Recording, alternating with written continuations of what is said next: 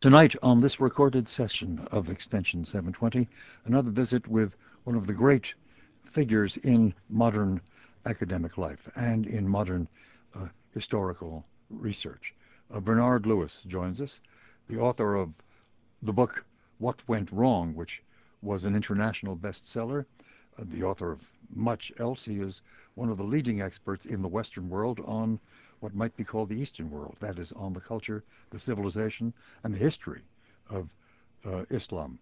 And his new book is titled From Babel to Dragomans. I'm not even sure that I pronounced that correctly. Dragomans, that is. Dragomans is correct, yes. Uh, a dragoman was a, a mediator between the world of the West and Islam, I gather. No, originally a dragoman is simply a translator. A translator. One who translates from one language mm. to another. And then from translator, he developed into an interpreter, mm-hmm. which is not the same thing at all. So the, uh, the title of your book, From Babel to Dragomans, refers, I guess, to you. Or does it? Uh, well, uh, it has been suggested. I must confess, I didn't have that in mind. Well, what did you I was thinking rather of the group of people of whom I see myself as one. Yeah. That's to say, those who study a civilization other than their own, try to learn languages other, not only other than their own, but other than those that are in common use in the society where they live, and thus try to achieve some understanding of a different civilization. Your career was spent much around the Islamic world, but academically based at uh, the University of London. That and correct. then from the 1974, I believe, at the Institute for Advanced Study and at Princeton University. That both, is correct, yes. in Princeton, New Jersey. Uh, but reading the introductory chapter to this book, which I should add instantly, is a collection of some of your work ranging over some 40 years or so. Uh, reading the introductory chapter, which is quasi-autobiographical, I was rather delighted to discover that your fascination with Eastern languages really began with the training for your old bar mitzvah. That is correct, yes. That's where it began, when the tender age of uh, roughly 12, I'm not sure whether it was late 11 or early 12, uh, I was confronted, as I say in the book, with a difficult ancient Middle Eastern text, mm-hmm. which I had to study. In fact, a few lines from the book of Leviticus. Yep uh, which I had to. Because that was the Haftorah for that day. Exactly. Yeah. That was uh, the text which I had to read in tone and uh, expound to some to some degree. When I went through the same, I studied for about a year, I suppose, and I read the text very well, intoned it properly, but I didn't understand it. It was just a matter of phonetics rather than comprehension. I don't really know Hebrew. Yeah. Well, I was always interested in languages, and um, at school, my best subjects were history on the one hand, mm-hmm. languages on the other. I was a disaster in chemistry, mediocre in mathematics, and best, as I said, languages and history. And uh, this was another language, which was a delight. And uh, not only another language, but a language in a different script. Mm-hmm. Um, I hadn't started Greek yet then, that came later. But uh, this was another script, another language, and a language which was at the same time both classical and modern. It was like Latin, like French, and both at the same time. And uh, when I had finished my bar mitzvah obligations, I insisted on continuing with the same teacher and the same studies. I was very fortunate uh, in that my parents, I must confess, more by chance than by design, found for me a teacher who was himself a scholar and could respond to this hmm. enthusiasm and initiate me into the, um, the higher levels of scholarship. But then how did that lead you to Arabic and to Islam? Well, it led from Hebrew to Aramaic, since uh, part of the Old Testament is in Aramaic. And uh, then um, when I was going to university, I thought I would like to learn some Arabic too, as a closely related language, both in the linguistic sense and in the cultural sense. So I started learning Arabic and got very absorbed with that. And then the, I found that the University of London offered a degree program in history with special reference to the Middle East, including a requirement, not just a possibility, of doing at least one Middle Eastern language. So this suited me perfectly. And this was the degree which I took. It never occurred to me at that time that one could actually earn a living by doing this sort of thing. I was going to be a lawyer. I was duly enrolled at one of the four Inns of Court. Uh, you have to join one of the four Yeah. to become a barrister in England. And um, when I had finished my BA, I started on graduate studies in Middle Eastern history, and at the same time uh, began my legal studies. and then two things happened at about the same time. In my legal studies, the next thing I had to do was real property and conveyancing, which I found monumentally boring. And in my Middle Eastern studies, the University of London offered me a job teaching Middle Eastern history. And uh, the choice was not difficult, and I have never regretted it. Then the war came along, Not long afterwards, the war came. and yes. you were after one misassignment, you were very quickly drawn into British intelligence. Yes, my original assignment was in a tank regiment. And from there, when they looked at my files and found that I claimed a knowledge of Arabic, hmm I was transferred to intelligence. Yes. In the introductory chapter to this uh, uh, utterly uh, captivating new book, From Babel to Dragomans, Interpreting the Middle East is the subtitle, and it's just published by Oxford University Press. I say that to our audience. You know all these facts about your book. But um, uh, you, you say, you indicate that you served in British intelligence and somehow had responsibilities concerning the Middle East, but you don't say what they were. Well, I'm not supposed to discuss Even those. now, even at No, this late no, date. no. I was concerned with current events in the Middle East, Sure. Shall we say, not with history. Yeah. and uh, I spent most of the time in London. Uh, I did do a tour of duty in the Middle East, which took me to uh, first to Egypt, Palestine, Syria, Lebanon, and Iraq. In fact, I was in Cairo when the war ended. Yeah. You've been in Arab nations and talking with Arab dignitaries and Arab scholars, of course, all of your professional life. Yes. Um, indeed, there's a wonderful picture on the cover of this book. You're sitting there on a carpet with two um, gentlemen in Arabic dress, in desert dress. But who are they? That is in a tent in the eastern Jordanian desert. Hmm? Um, it was at a feast given by the late King Hussein, round about 1970, I'm not sure of the exact date, for the chiefs of the loyal tribes. And uh, the king and his brothers were the hosts, and they took a few guests with them, of whom I had the honor to be one. Uh, the person sitting on my left, that is on the right as you look at Mhm. it, is uh, Prince Hassan, the younger brother of the late King Hussein Uh-huh. and the other one is the chief of a local tribe. His father is a very prominent figure in Lawrence's book, Really? Which one? Auda, Sheikh Auda, I see. The Seven Pillars of Wisdom. Yes, that's the son of the celebrated Oh, Sheikh. Auda. Uh, have you had, you are, of course, um, Jewish and um, deeply involved in the study of Islam and of the civilizations, the various civilizations of Islam. Have you had easy access during all these years of scholarship to those countries and to those people? It was either easy access or no access. hmm Uh, there was a period immediately after the 1948 war when um, all the independent Arab countries simply refused to give visas to, to people who declared their religion as Jewish. There was nothing furtive about this.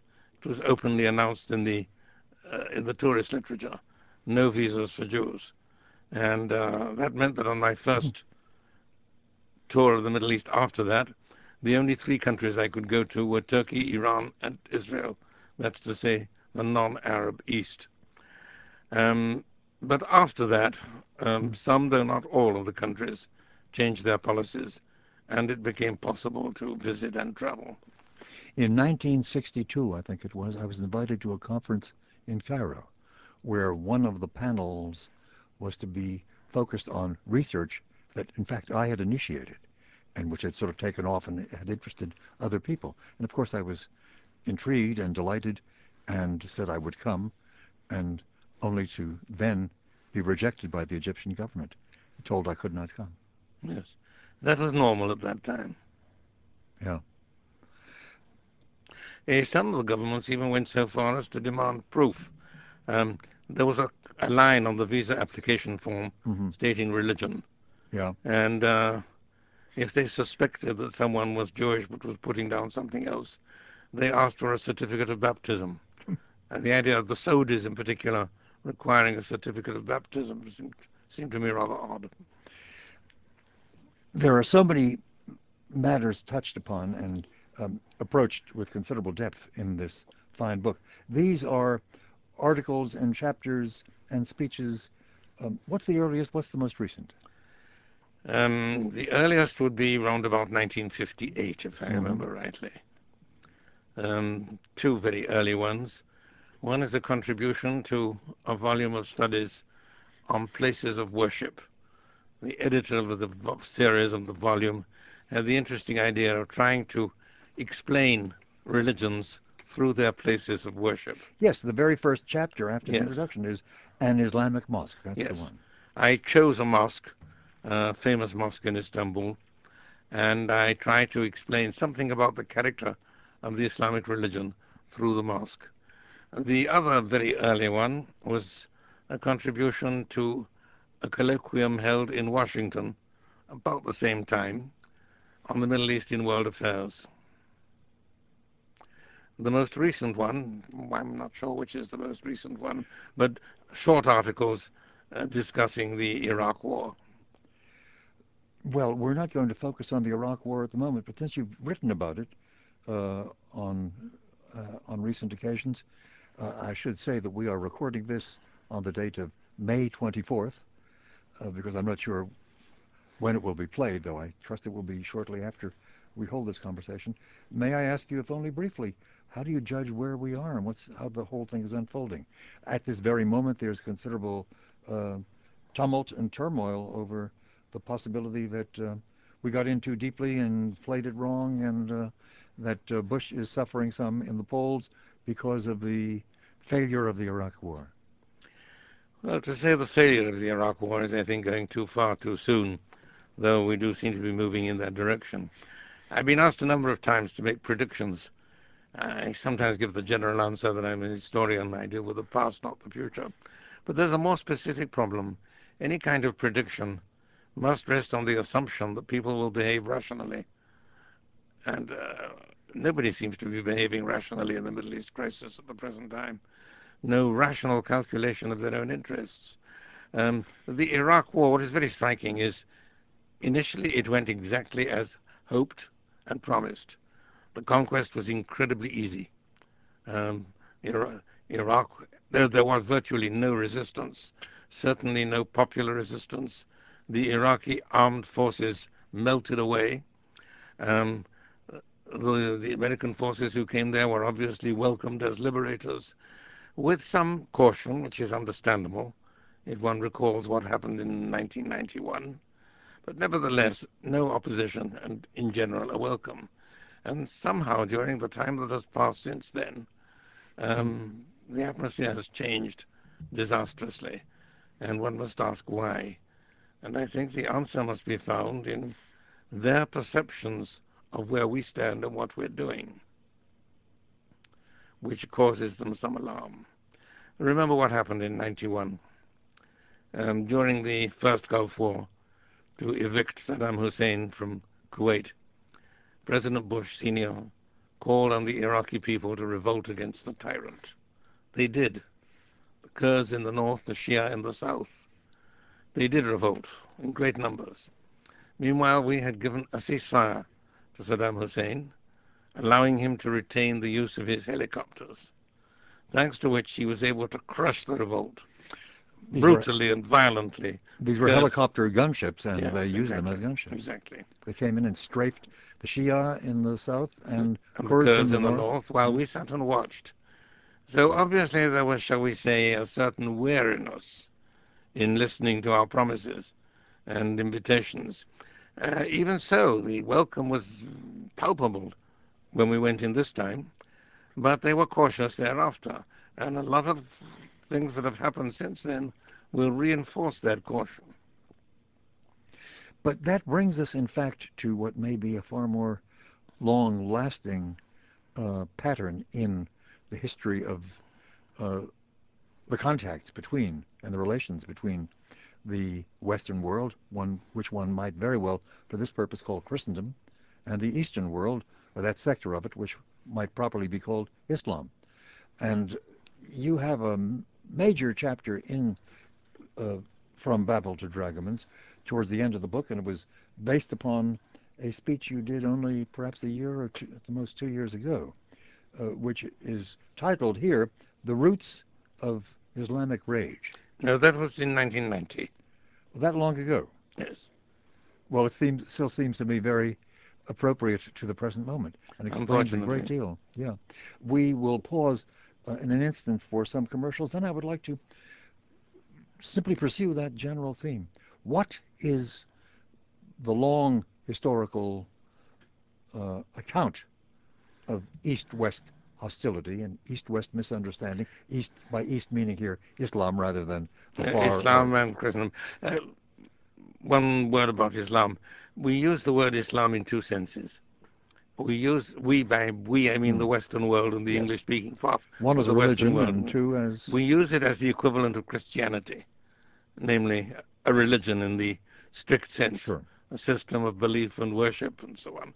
We also use it as the equivalent of Christendom, which means a whole civilization which grew up under the aegis of that religion, but which contains many elements that are not part of the religion, even elements that are hostile to the religion. Mm-hmm. I mean, just as uh, Christendom has its Ku Klux Klan, Islamdom, so to speak, also has elements which grew up within that civilization. Um, let me try to clarify my point. Nobody in his right mind would say that Hitler and the Nazis came out of Christianity. But nobody could honestly dispute that Hitler and the Nazis came out of Christendom. I think one can make the same point with regard to some of these extremist and murderous terrorist movements. Which raises Islam. the question of what is commonly called Wahhabism in the current uh, time. Let us pursue that historically and analytically right after we pause for these words. We return to Bernard Lewis, author of so much, but of the most recent collection, From Babel to Dragomans, Interpreting the Middle East. That is just published by Oxford University Press. It's a collection of many uh, chapters, articles, and speeches given by Bernard Lewis over the years. And we are uh, referring now back to one of the major chapters, the one uh, titled The Roots of Islamic Rage. Uh, I learned from this that it is your view, and I'm sure the, this is correct, that there was a time when, uh, in essence, the civilization of Islam had great superiority in terms of accomplishment, cultural richness. Oh, yes, in every, in every significant superiority respect. over Christendom. Oh, yes. They were certainly more powerful. They were certainly richer. It was a more tolerant, more open society. It, it had great diversity within it. Um, as late as the 17th century, people have, let, let me go back a step. Let's consider the 17th century and the last great confrontation between Christendom and Islam.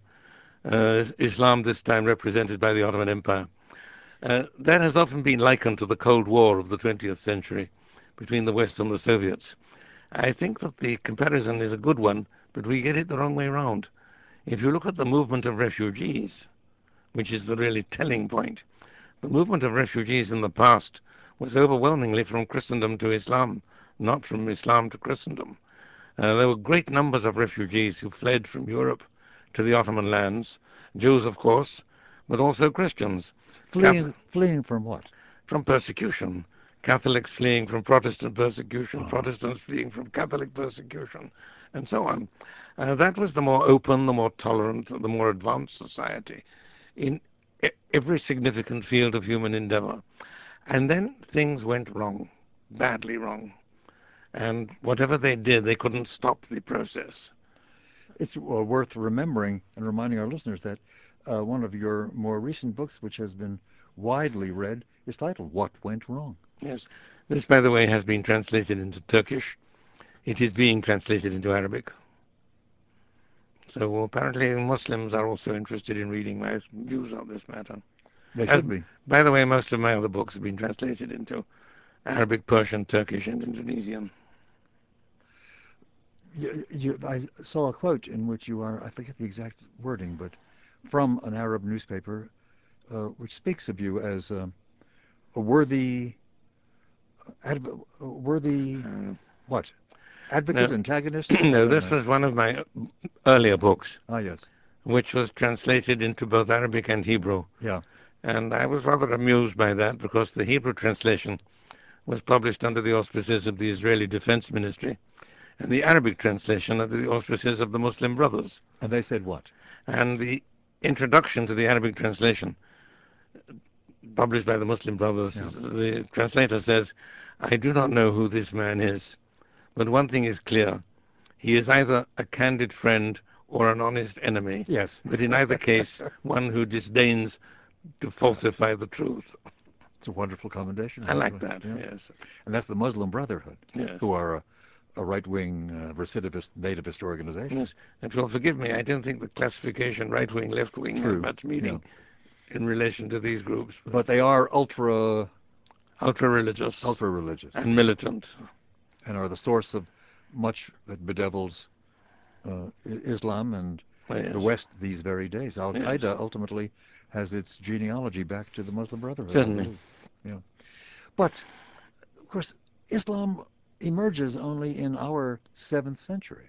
Yes. Uh, how does it rise so quickly to be a civilization that outdoes the West? Well, it had an advantage over Christendom. Christianity came into the lands of barbarism. Mm-hmm. It came from the Middle East to the then primitive and barbaric lands of Europe. Islam arose in a sort of outer darkness of barbarism in the Arabian Peninsula, and it came into lands of ancient civilization Iran, Iraq, Syria, Palestine, Egypt. So there was something to build on. Islam came to peoples who were already advanced in civilization. That gave them an enormous initial advantage. I think another advantage which they had arose from the tolerance which I mentioned before, that they were willing to accept and coexist with not only with people of different religions, but also a much more searching test with different versions of their own religion. And there has been throughout Islamic history this difference between the Sunni and the Shia, but it had never, not until very recently, it had never reached anything like the acrimony and the violence of the inner conflicts of Christendom. There are no equivalents in Islamic history to the great wars of religion that convulsed Europe in the 16th, 17th centuries. What prevails in Islam today, or at least what we hear a great deal of, which seems to have something to do with the continuing struggle between Islam and the Western world, is a sense that uh, the Western world uh, is ungodly and, in essence, violates the standards that God gives to us as required for decent moral existence, and as well that we have been rapacious towards the Islamic world over, well, from the Crusades to the present moment. Yes, the, the second point, that of rapacity, is not really very serious because uh, the, the point is not conquering and exploiting. The question is who conquers whom. I mean, for the first thousand years or so, uh, they were conquering Europe. They were advancing into one Christian land after another uh, Spain, Sicily, and then later into southeastern Europe as far as Vienna. Um, that's all right as long as we do it to them. It's when they do it to us that it becomes offensive. But the real burden now against the West is that it has become godless and impious and immoral and degenerate. This comes again and again and again in the writings of um, people associated with these extremist Muslim groups. When does that first emerge as a major theme in Islamic writing and in Islamic preachment? You mean the godlessness of the Yeah. West? Oh, fairly recently, I would say in the second half of the 20th century. Really? Yes. Actually, Before you, that, it's anti-Christian, which is not the same thing at all. you say of the world of Islam, of the civilization, that they really had very little interest in a particular nation of the West, namely the United States, until after World War II. Right. The United States was very remote. It was not involved in any significant way in the affairs of the Middle East. And um, most of the immigrants from the Middle East who went to the United States were members of the Christian minorities. So that even there, there was not very much contact. Um, the more intensive awareness of America really begins after World War II. But now we are the great Satan. How did we become that? Oh, simply by becoming the greatest power of the Western world. See, the traditional perception is that the world is divided into the house of Islam and the house of unbelief. Unbelief means all those parts of the world that are not subject to Muslim rule. Um, the most important part of the house of unbelief is the Christian world. Because the Muslims, rightly, I think, recognize Christianity as a religion of the same kind as their own, namely, a religion with a message for all humanity. All the other religions are, in a sense, local or regional or ethnic. Except for Judaism as well. Which is also limited. I mean, Judaism ha- claims to have universal truths, but it doesn't seek to convert anybody. It accepts converts, but it doesn't seek them. Whereas Christianity, uh, and also Judaism doesn't claim that its truths are exclusive. Uh, the Talmud says that the righteous of all peoples have a place in paradise. This is not the Christian or the Muslim view. Uh, Christians and Muslims share the belief that they are the fortunate recipients of God's final message to humanity, which it is their duty not to keep selfishly to themselves like the Jews, but to share with all humanity. Well, now, an Orthodox Christian, I don't mean Orthodox in the Eastern sense, but uh, one who's deeply religious and sort of given to the fundamentals, uh, will take quite seriously the New Testament uh, injunction, no man comes to the Father but through the Son. yes. Uh, which says, in effect, you can't really get to heaven. You can't get to paradise and to eternal reward except through the, Jesus Christ and taking Him into your heart. Is there something? Is that? Is there something comparable in Islam? Yes, indeed. I mean, the, way to God is through Muhammad and the Quran. And there is no other way. Well, they do admit that the predecessor religions, that's to say Judaism and Christianity, uh, have a, an element of truth, which, however, was distorted. Um, the Muslim perception, Judaism and Christianity were both true religions. Both the Jews and the Christians received authentic divine revelations. But in both cases, they proved unworthy custodians, and they corrupted them. The Jewish revelation was corrupted, so the Christian revelation came to put it right. The Christians did the same thing, so the Muslim final revelation came.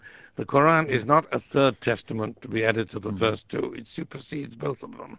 Now, since the Jews and the Christians have an element of truth, therefore they are entitled by law to an element of tolerance. Not equality, but tolerance, allowed to practice their own religions and even to conduct their own affairs. Um, this does not com- include the right of sovereignty. So it is the duty of the Muslims to bring the truth, namely Islam, to all humanity and to remove whatever obstacles there may be in the way, namely infidel governments. The turn towards extremism in Islamic civilization is something that you focus on in the one chapter I have in mind, and I want to come back to it in just a moment. But I can't um, resist asking you whether you give any credence, whether indeed one finds any scholarly merit at all in some work of recent years in which some people, whether they're credentialed scholars or otherwise, I don't know, have claimed that there's no, that in the search, the equivalent of the search for the historical Jesus, namely the search for the historical Muhammad, yields no evidence of his very existence. Yes, there is a school of scholarship that uh, has doubted the very existence of Muhammad, um, and uh, that has, so to speak, um, deconstructed the Quran in incredible ways. Uh, as far as I know, this began in the Soviet Union and was taken up by other scholars in the Western world. Um, I, I think that there are res- certain respects in which one could adopt a more critical analytical approach to the early historical traditions. But as an approach to the subject as a whole, no, I don't att- attach any great importance to it. You're pretty sure that there was an historical Muhammad, I think so, yes. and he had his vision in the cave.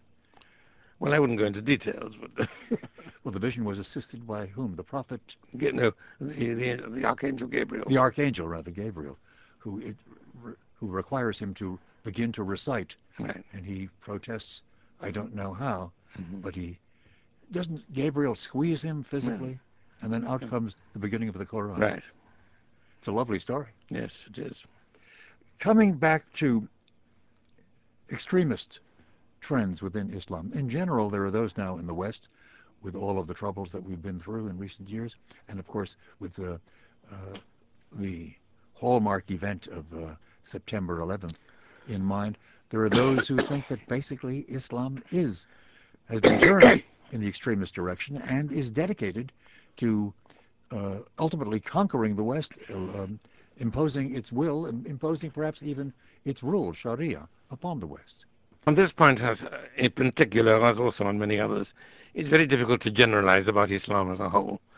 When we say Islam, we are talking about more than 14 centuries of history, a billion and a third people, and a vast and rich diversity of historical, cultural, and religious traditions. So that I don't think one can very easily make a statement about Islam as a whole. Um, there is, there are more militant, there are less militant versions of Islam. In some periods, one prevails; in some periods, another prevails. Um, generally speaking, the, the rule, as I suggested before, is that those who possess, those who profess a, a, a, a a, those who profess a monotheist religion based on divine revelation, even if they don't have the perfect final version, which is Islam, may be allowed a limited tolerance. Now, on the other point, the relations with the outside world, yes, it is the duty of Muslims to bring the benefits of Islam to the rest of humanity, removing whatever obstacles there may be on the way. These obstacles being, of course, infidel governments, which will prevent the Muslims from bringing the truth uh, to their peoples. But uh, in practice, uh, their attitudes were not greatly different from those of other people. What we have now is a growth of a new militancy, uh, which derives from various sources, but particularly from Wahhabism. And um, that is a totally intolerant of any other view, which is particularly opposed to Christianity, which they recognize uh, with some justification as the only serious rival, and uh, which therefore they feel they have to overcome. What provoked the uh, the spread, the diffusion of Wahhabism, and what provoked uh, the the rise of a terrorist anti-West movement? Well, let's start with Wahhabism. Wahhabism first appears in Najd, which is in northeastern Hmm. corner of Arabia, in the late 18th century. This was a very remote, inaccessible area with very limited contact with the outside world. And it's named for its first preacher. Named after its founder, was Wahhab. uh, Ibn Abdul Wahhab. Yeah. Um, why did it come then and at that time? I think one can see that fairly well. The late 18th century is a time when things were really beginning to go very badly for the Islamic world. In Europe, the Turks were in retreat before the Austrians, before the Russians. In Asia, in the great Muslim lands of South and Southeast Asia, the Dutch, the Portuguese, the British, and the French were building up great empires. So it was a bad time, East and West. Why Arabia?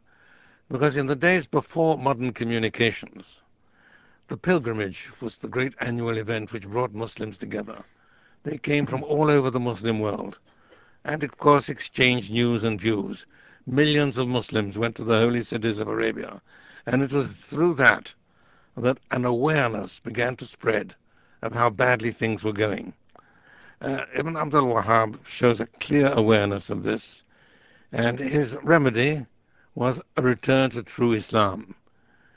He says we have gone wrong by imitating the evil ways of the infidel, by trying to follow their ways, and the return, the only remedy is a return to true Islam. Now, this was an extremist form of Islam in a remote province. It would have had very little impact, if any, except for a certain combination of circumstances. The tribal sheikhs of that remote area of Najd was a family called the House of Saud. In the mid 20th century, uh, no, before that, in the first half of the 20th century, the House of Saud gradually increased their power. And in the 20s, they were able to conquer the Hijaz and obtain control of the two holy cities of Mecca and Medina, and of course of the pilgrimage. This gave them enormous power, prestige, and influence in the Muslim world. At about the same time, oil was discovered in the newly created Saudi Arabian kingdom, which also gave them wealth beyond the dreams of avarice. So you have an extremist fringe group which suddenly acquires a central, in a sense, dominating position in the Muslim world. I try to explain this by an imaginary parallel. Imagine that the Ku Klux Klan obtained control, total control, of the oil wells of Texas and was able to use all the revenues from those oil wells to spread their peculiar version of Christianity in a network of well endowed schools and colleges all over Christendom. That would be very much less than the damage that has actually happened in Islam, because most of the countries of Christendom have adequate schools and colleges already. In many Islamic countries, the Wahhabi schools and colleges are the only ones that are available. But this raises so many further questions, and uh, one that I mean to pose, that I pose now and mean to get your response to directly after some coming commercials is why then, since Wahhabism, why then has Wahhabism, say as represented at its ultimate extreme by uh, by uh, by uh, Bin Laden uh, and Al Qaeda, why have they turned against the Saudi regime? We return directly to Bernard Lewis in further pursuit of this and related questions after these words. And we return to Bernard Lewis. We are not drawing from all of the rich book uh, in hand, a wonderful new book titled From Babel to Dragomans, Interpreting the Middle East, published by Oxford University Press, but we're drawing from one important question addressed an, in a number of chapters in this book, namely the difference between East and West, between uh, the civilizations of Christendom and of Islam.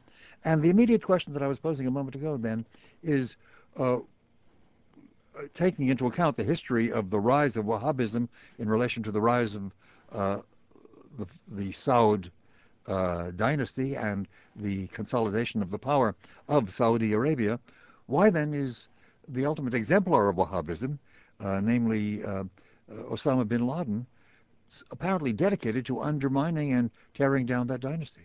Well, that's not at all clear. Uh, there's a good deal of evidence of, uh, shall we say, uh, cooperation of one sort and another between the Wahhabi extremists and the Saudi regime. And in fact, some Saudi funding. And Saudi funding. Uh, immediately after 9 11, a lot of people were removed from this country very quickly with the help of the Saudi uh, state yeah. agencies. Um, obviously, in that, as in other movements, there are internal differences. They may feel at times that their leaders are not doing what they should be doing, but I don't see a serious breach. Play the uh, counterfactual game. I don't know quite how to put this, but suppose somehow Israel had not come into existence as a Jewish state. You could make up the conditions under which it might mm-hmm. not have happened. Would we have essentially the same standoff between Islam and Christendom as we have at the moment? Oh, I think it would be worse because Israel provides a useful safety valve.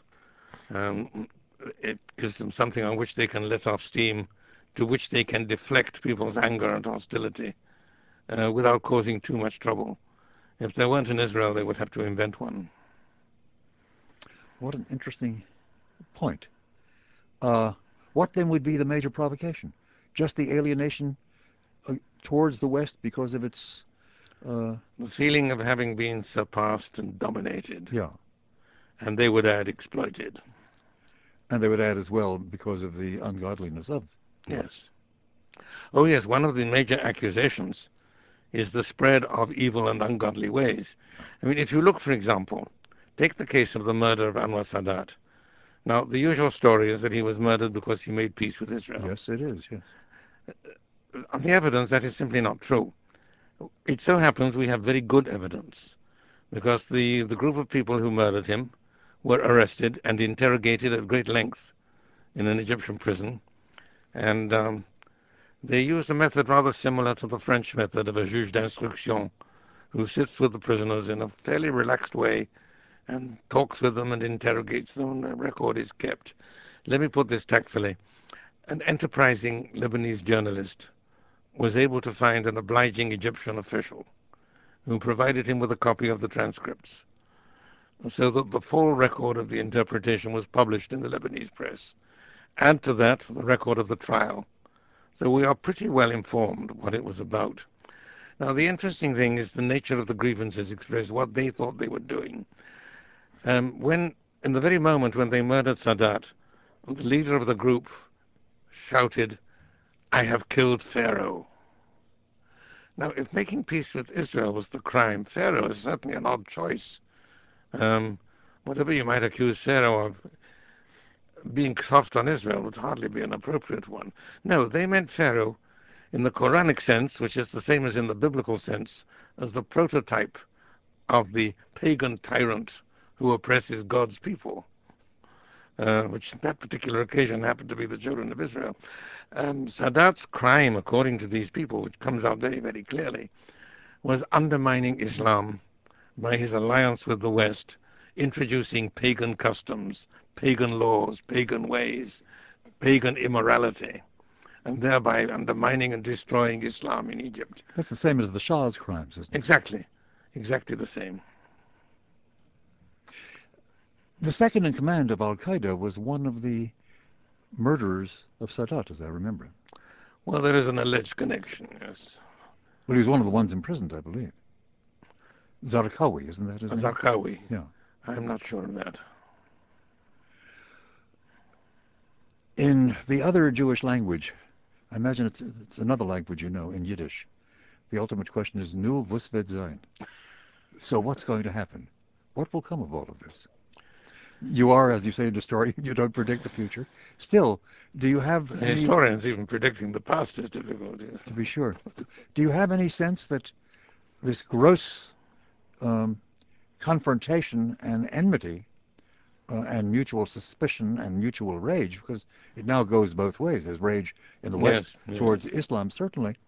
Um, do you have any sense that it can be worked through, or is it really, in um, the uh, phrase of uh, the Harvard political scientist Sam Huntington, is it really a clash of civilizations?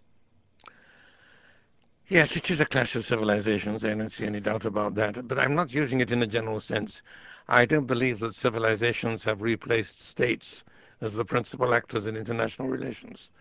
This is a quite specific clash between two civilizations Christian or now post Christian Western civilization on the one side and Islamic civilization on the other.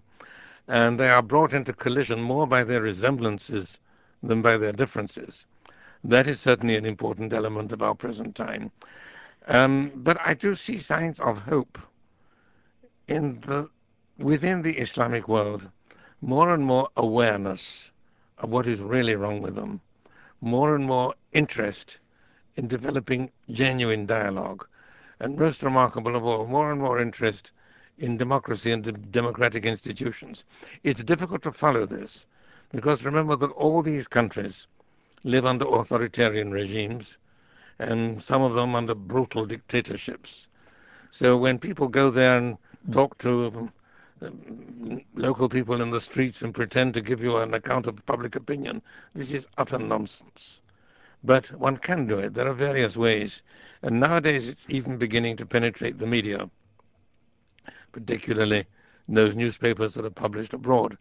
And I can see many hopeful signs, small but important, of growing awareness that they are in a dreadful situation which is largely of their own making and that they have to come out of it. The the rationale for undertaking the Iraq War, the Iraq invasion, uh, was focused not only on weapons of mass destruction. That was, one might almost say, the cover story. It was the most obvious and easy justification, but was also, if you read the so-called neoconservatives who supposedly had some real influence in the shaping of that policy, the other major rationale was um, to topple the most tyrannical of all the available Arab regimes and to create an island of democracy however difficult that may be, within the Middle East, will have tremendous consequences for all of the rest of the Middle East. Do you think that's on that basis that that was a reasonable undertaking? I think it was, and to a certain extent, one can even say it has been successful. There's been a lot of argument recently about how we allowed 9/11 to happen. Mm-hmm. What I what people haven't asked is how is it that there hasn't been another one since 9/11? Uh, there hasn't been because the, the leaders of the terrorist organizations have been put on the defensive. Right through the 90s, they were on the offensive. Uh, if you read their writings, which is not, not difficult to do if you can read Arabic, uh, a lot of broadcasts and publications of various kinds, they are dismissive and contemptuous of the West. They say the West in general and America in particular, in particular has become degenerate. The Americans are soft and pampered hit them and they'll run. And then they recite the litany uh, Vietnam, Beirut, Somalia, and all the other attacks which took place. Uh, it is clear that their confident expectation was that what happened on 9 11 was not only the culmination of the previous sequence, but the inauguration of a new sequence on America's home ground, which would lead to the final victory of their cause. It didn't. Uh, nothing in their experience, past or present, would enable them to understand that after an election there's a change of government and a change of policy. They expected the Bush administration to react in the same way as its predecessor by angry words and a few missiles sent off to remote places. It is argued in the West by those who are critical of the policies of the Bush administration.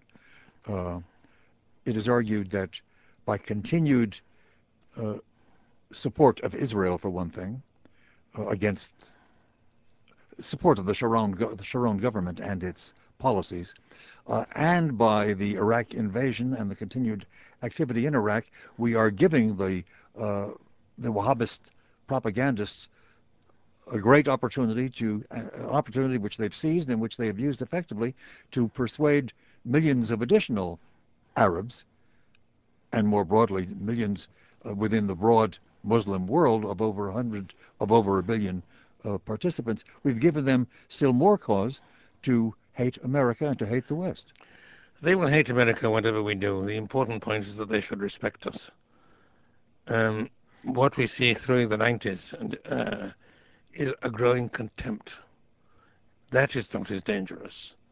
Um, it is this contempt which has been dissipated, but there are dangerous signs that it's now beginning to return. After 9 11, they obviously thought, well, it seems we were mistaken. They're tougher than we thought. You're striking the Machiavellian note. It's better to be feared than to be loved. Uh, the Emperor Caligula, I believe. Let them hate as long as they fear. Yeah. Yes, yes. No, I don't. Obviously, it's not good to be hated, but I think uh, one way or another, it is important to be respected. This attitude of contempt, which was very clearly expressed, is a very dangerous one. Now, Consider what happened in Fallujah in March. This was obviously a very carefully staged replay of what happened in Somalia, in Mogadishu. You remember what happened there? Mm-hmm. The uh, some American soldiers were seized, lynched, dismembered, dragged through the streets. They weren't even soldiers; they were four contractors. No, no, this was in Fallujah. I'm talking yeah. about Mogadishu. Oh, in Mogadishu, yes. In Mogadishu. Sure. Yeah. And what happened in Fallujah was a replay of the same thing. The contractors were did not stray into Fallujah. They were enticed in. The cameras didn't just happen to be there. They were ready and in place. And the expectation was that by replaying what happened in Somalia, they would get the same result, mm-hmm. namely the precipitous departure of the American forces. This is what happened in Somalia. This is what happened after the attack on the Marine barracks in Beirut. Each of these attacks was followed by more because, from their point of view, they're saying, it's working, let's carry on. Mm-hmm. What happened after 9 11 showed them that it wasn't working. The counterattack, first to Afghanistan, then to Iraq, came as a devastating shock. That stopped all these attacks. Um, what I'm afraid of is that now they may be saying, well, it seems we were right in the first place after all. One can then perhaps look forward to a long run standoff between the two civilizations, and ultimately, as that other civilization modernizes, would that be a fair word? Things I think may be diffused. Modernizes, I think, is a fair word, but um, what I think is one can be more specific about that. There are certain changes which are necessary to catch up with the modern world. Now, one which is much discussed among Muslims is the position of women. Uh-huh. Um, from the earliest discussions of what was wrong with Muslim civilization in Muslim countries, in other words, when they were discussing what did we do wrong, how do we put it right, many questions were raised, but one of which was the position of women. And there were an, an increasing number of Muslim writers, men as well as women, in fact, mainly men, because women didn't learn to write, uh, mainly men who said, well, how can we hope to keep up with the modern world if we deprive ourselves of the talents and services of half the population? And uh, they took the line that the key to modernization is modernizing the status of women, therefore modernizing the home and modernizing the earliest childhood education of young Muslims. I think this is a very important point. And this is one of the more hopeful features of Iraq. Of all the Arab countries, with the possible exception of Tunisia, Iraq under regimes before Saddam Hussein did most for women. I'm not talking about rights because the word has no meaning in that society. I'm talking about opportunity, access. In Iraq, women had access to education, including higher education and specialist education. Uh, you find women in the professions, uh, doctors, lawyers, business people, professors, scientists, and the like. And uh, Saddam was not able entirely to destroy that.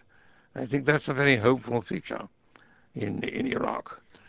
And if one takes the difference between the sexes seriously, it may well be that what some psychologists have argued turns out to be true, that women all in all are somewhat more of a pacifying and civilizing presence and tend to hold the aggressions of men in check. Yes. There's a Turkish writer of the 19th century who uses a very striking metaphor. He's, two, in fact. He says, we, meaning we, meaning in the Muslim world, he says, we treat our women at best like jewels or musical instruments. And then he goes on to argue against this, and he finally says, the result is that compared with the Western world, our society is like a human body that is paralyzed on one side. Hmm. That's good. It is very good. Uh, I thank you so much for joining us. Let's just quickly say once again to our listeners that the new book by Bernard Lewis is titled From Babel to Dragomans Interpreting the Middle East, published by Oxford University Press. Thanks very much for coming again. Thank you.